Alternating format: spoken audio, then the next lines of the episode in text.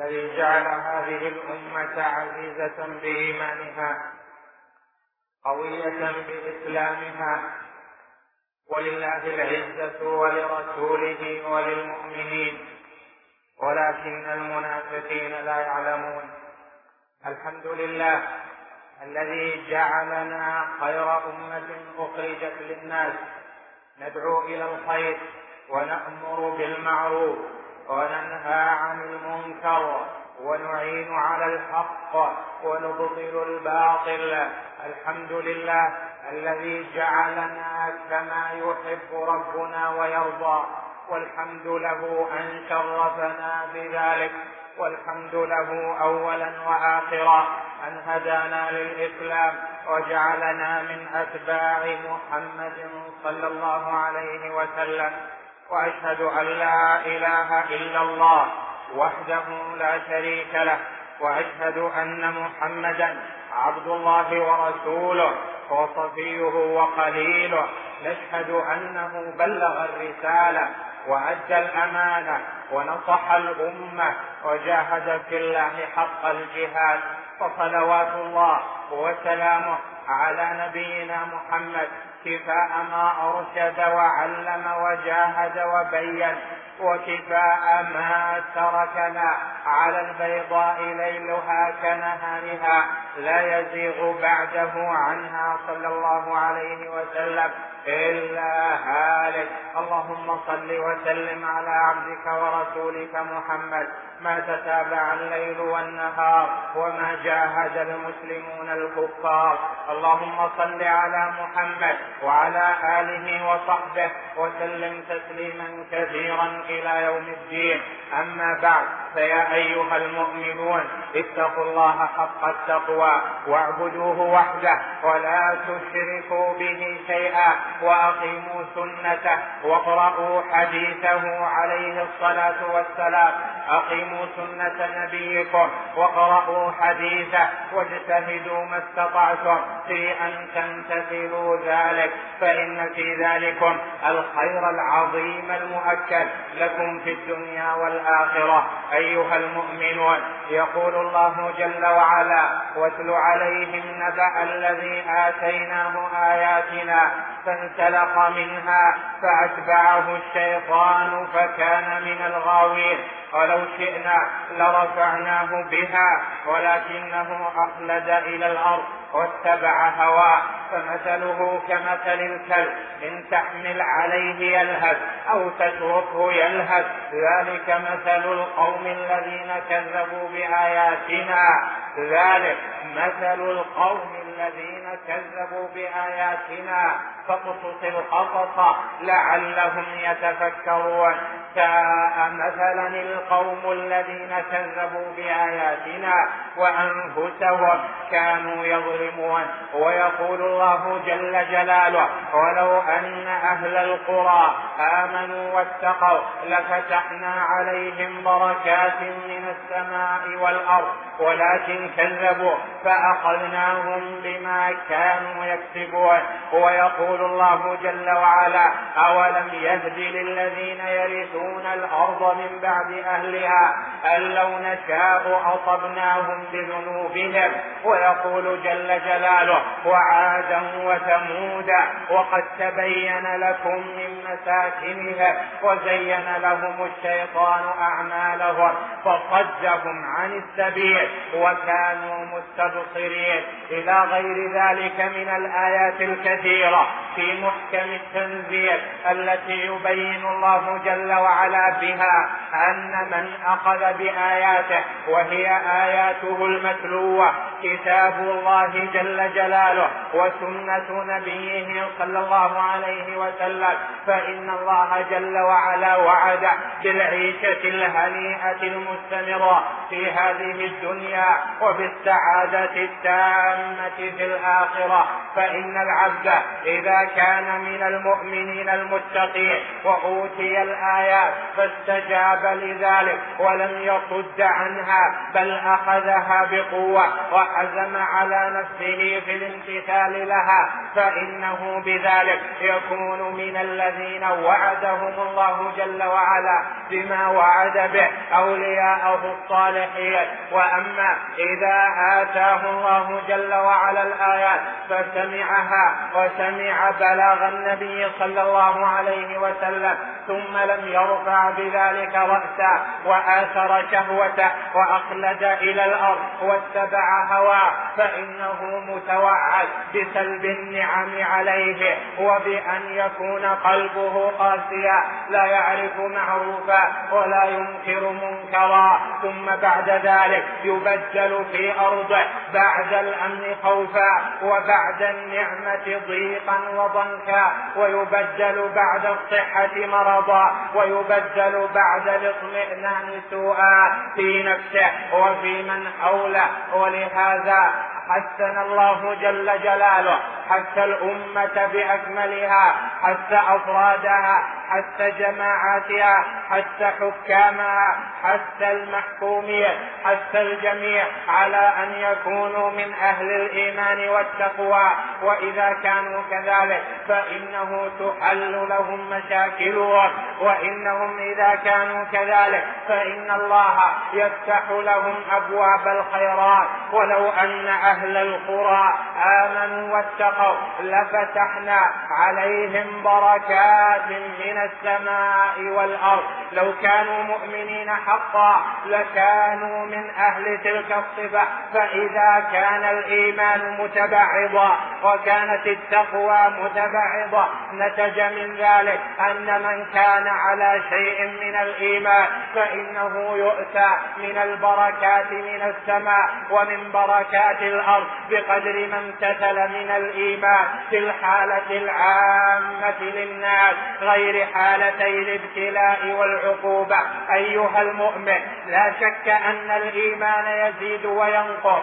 لا شك أن الإيمان في الأفراد يتبعض فمن الناس من إيمانه عظيم ومن الناس من إيمانه متوسط ومن الناس من إيمانه ضعيف وكذلكم التقوى فإن من الناس من هو متق لله جل وعلا معظم لله مراقب لله ومنهم من هو متوسط في ذلك تغلبه نفسه وشيطانه فتارة يرجع إلى ربه منيبا. منيبا إليه تائبا إليه. ومنهم من تقواه ضعيفة غلبة الشيطان له أكثر من يقظته. وهكذا حال الأقوام وحال المجتمعات. على ذلك النحو والله جل وعلا وعد من كمل الإيمان بأن يبدله من بعد خوفه أمنا. قال جل وعلا وعد الله الذين آمنوا منكم وعملوا الصالحات الصالحات ليستخلفنهم في الأرض كما استخلف الذين من قبلهم. أيها المؤمن إن ذلك الاستخلاف من من أساسياته أن يكون المسلمون مؤمنين في بلادهم. ولهذا قال النبي صلى الله عليه وسلم مبينا خير الإيمان والذي نفسي بيده ليتمن الله هذا الأمر. حتى تسير الضعينة يعني المرأة في هودجها تسير من كذا إلى مكة. لا تخشى إلا الله من شدة الأمن الذي كان السبب الذي كان من أسباب إتمام الإيمان وإتمام التقوى.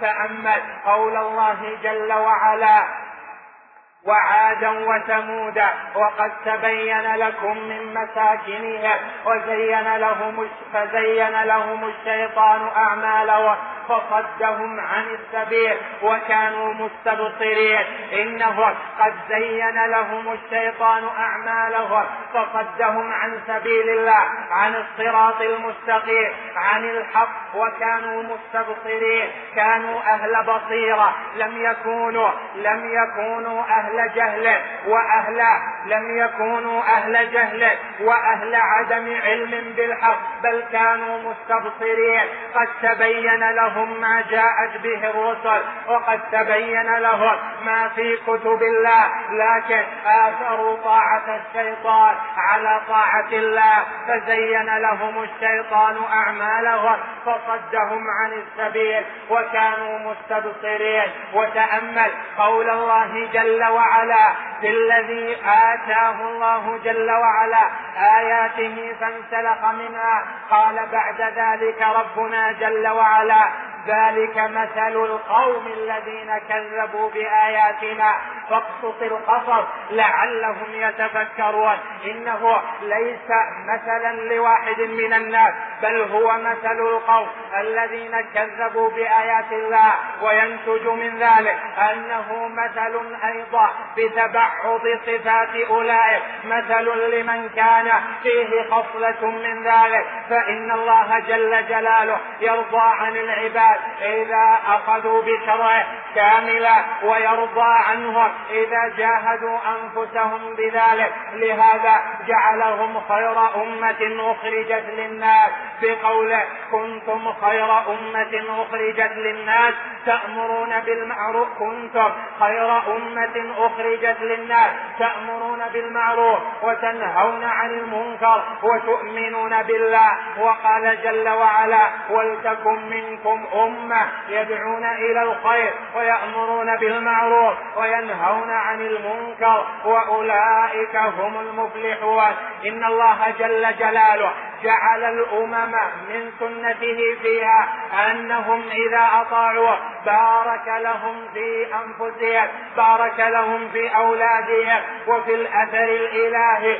إنني أنا الله لا إله إلا أنا. إذا أطعت رضيت وإذا رضيت بارك. وليس لبركتي نهاية. وإنني أنا الله لا إله إلا أنا. إذا عصيت غضبت وإذا غضبت لعنت. وإن لعنتي لتبلغ السابع من الولد من جراء فعل الآباء. أيها المؤمنون إن علينا أن ننظر إلى واقع المسلمين اليوم وواقعنا بخاصة وواقع الناس المسلمين بعامة. وننظر بعين المتأكد غير الشاك أن ما أصاب الناس من من خلل من خلل في في أنفسهم من خلل في أمنهم من خلل في أموالهم من خلل في اقتصادهم من خلل في أحوالهم إنما هو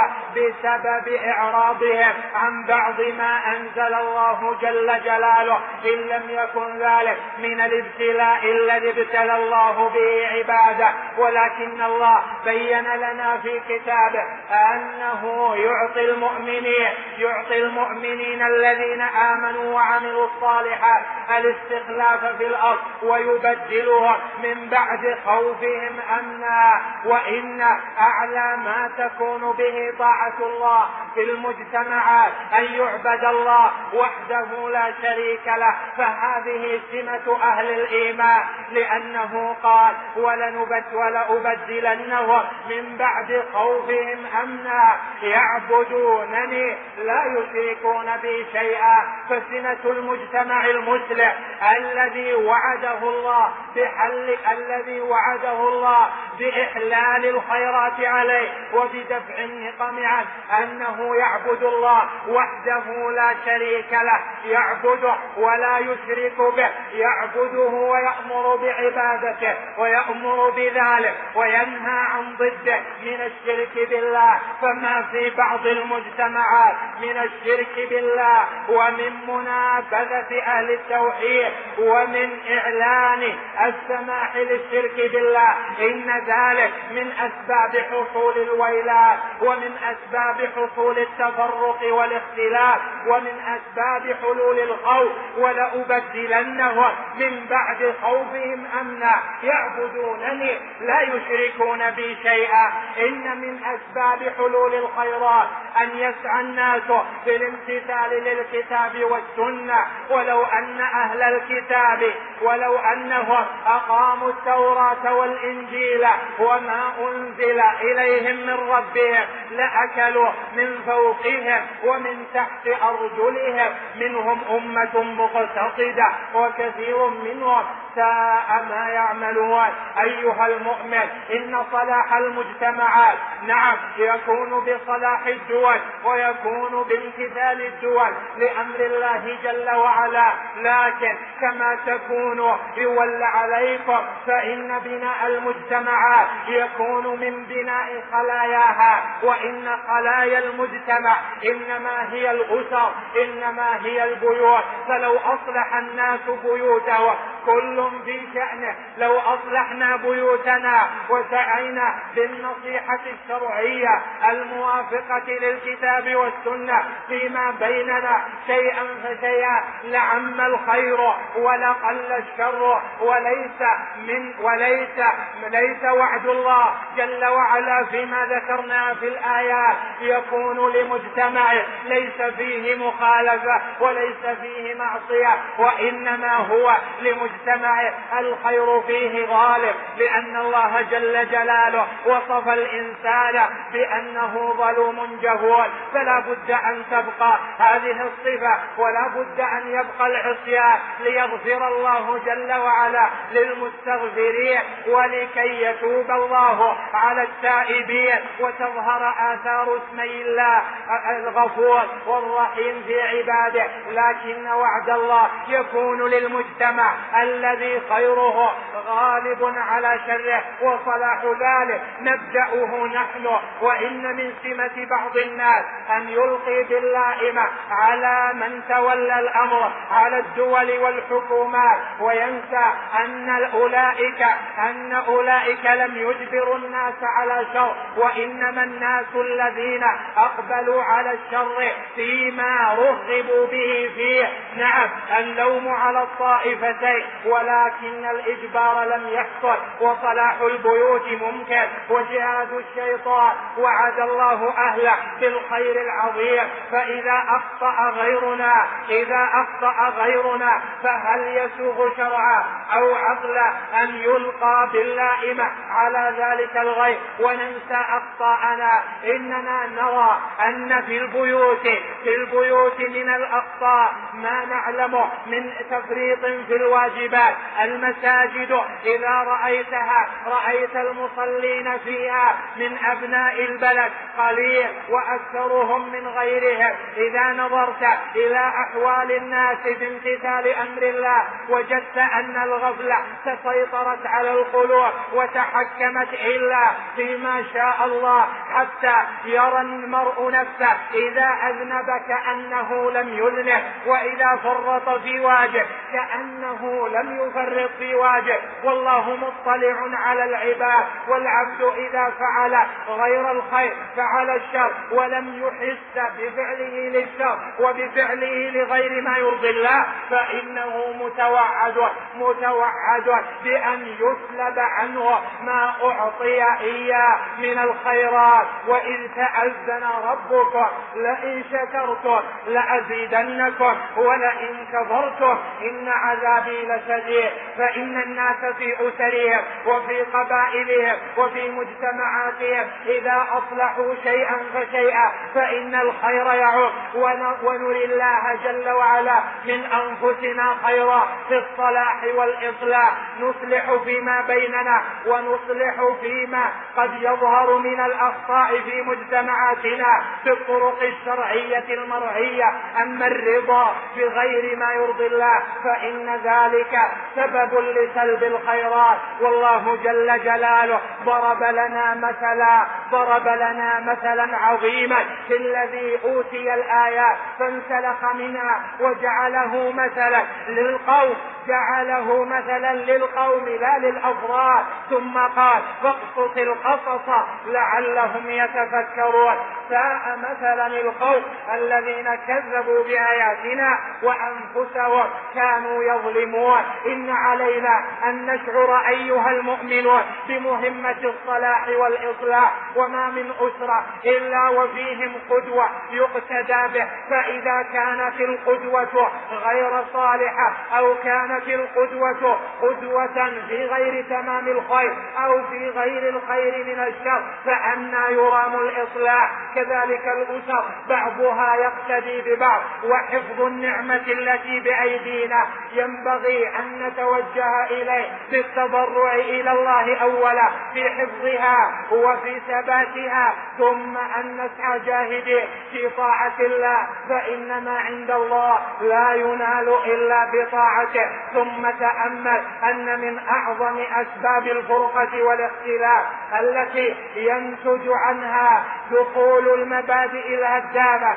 ودخول الشهوات ودخول الشبهات تفريط بعض الناس بل تفريط الناس فيما أنزل الله جل وعلا وهم يعلمون ذلك. قال جل وعلا ومن الذين قالوا إنا نصارى أخذنا ميثاقهم فنسوا حظا مما ذكروا به فأغرينا بينهم العداوة والبغضاء. نسوا حظا مما ذكروا به فعاقبهم الله بماذا؟ عاقبهم الله بما وصف في قوله فأغرينا بينهم العداوة والبغضاء إلى يوم القيامة لأنهم فرطوا ولم يأخذوا بكتابهم ولم يطيعوا رسولهم وتتابعت عليهم الأزمنة دون صلاح وإصلاح ودون توبة وإنابة. فضرب الله قلوب بعضهم ببعض وجعل لهم بعد الخوف بعد الأمن خوفا. فتفرقوا في البلاد. شذر مذر. نسأل الله العفو والعافية. أيها المؤمنون إن من الناس من يحلو له أن يلقي باللائمة دائما في أخطاء الناس وفيما يحصل وفيما يحصل من الشر في المجتمعات الإسلامية. يلقي باللائمة دائما على الحكومات والدول وعلى من ولي الأمور. وهذا ليس بصحيح مطلقا. فإن عليه عليهم من اللوم ما عليهم وإن عليهم من الواجب ما عليهم وقد فرطوا وعصوا في كثير ولكن الناس هم الذين قبلوا ذلك وأقبلوا عليه. فالإصلاح عند المصلحين يكون بالتوجه في إصلاح الناس بالدعوة حتى يرفضوا الشر ويقبلوا الخير ثم يتوجهوا إلى من بيده الأمر في نصيحة شرعية صحيحة يقتفى فيها أثر السلف الصالح في ذلك لأنه لن يصلح الله آخر هذه الأمة إلا بالذي أصلح الله به أولها أسأل الله الكريم أن يجعلنا من المنيبين حقا ومن الصادقين مع ربهم جل وعلا وأن يغفر لنا ذنوبنا وإعراضنا وأن يعفو عمن يذنب منا.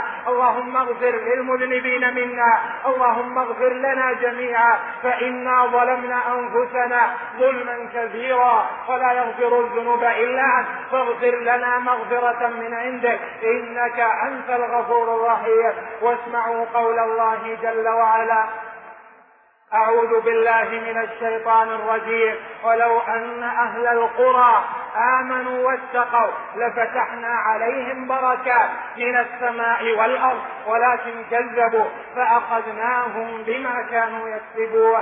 بارك الله لي ولكم في القرآن العظيم ونفعني وإياكم بما فيه من الآيات والذكر الحكيم. أقول قولي هذا وأستغفر الله العظيم الجليل لي ولكم ولسائر المؤمنين من كل ذنب. فاستغفروه وتوبوا إليه إنه هو الغفور الرحيم.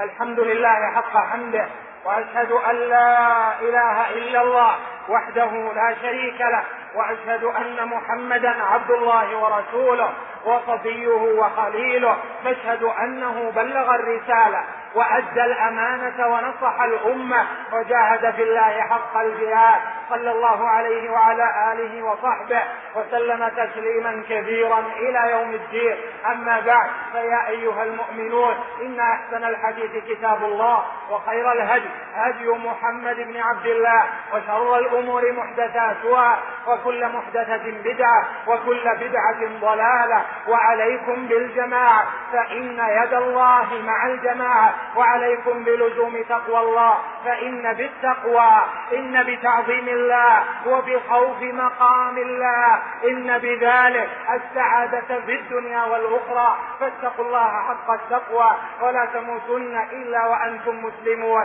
هذا واعلموا أن من أسباب حفظ الله للنعم ومن أسباب حفظ الله للأب ومن أسباب إغداق الأرزاق والأموال على الناس كما وعد الله جل وعلا من أسباب ذلك الأمر بالمعروف والنهي عن المنكر.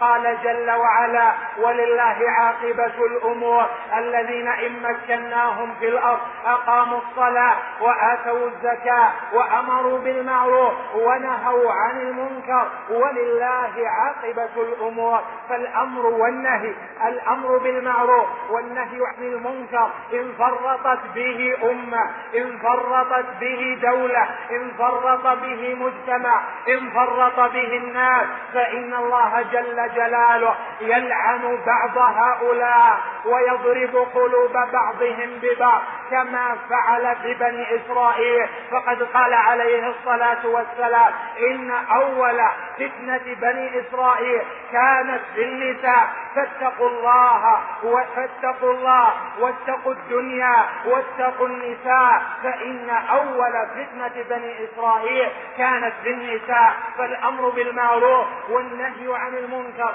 فرض على هذه الأمة على الكفاية. فلا بد أن نقوم به كما يجب لله جل وعلا ويجب على من ولاه الله جل وعلا الأمر حماية الأمر والنهي لأنه من خصائص الممكنين في الأرض. الذين إن مكناهم في الأرض أقاموا الصلاة يعني أمروا بإقامتها وآتوا الزكاة أمروا بأدائها وجبوها من الأموال الظاهرة وأمروا بالمعروف وآتوا الزكاة وأمروا بالمعروف ونهوا عن المنكر أمروا به وساعدوا على الأمر به ونهوا عن المنكر وساعدوا على النهي عنه وأعلى المعروف التوحيد وأعلى وأشنع المنكر الشرك ثم يلي ذلك المعاصي ثم يلي المعروف الذي هو أعلى الذي أعلاه التوحيد الطاعات فواجب علينا السعي في ذلك.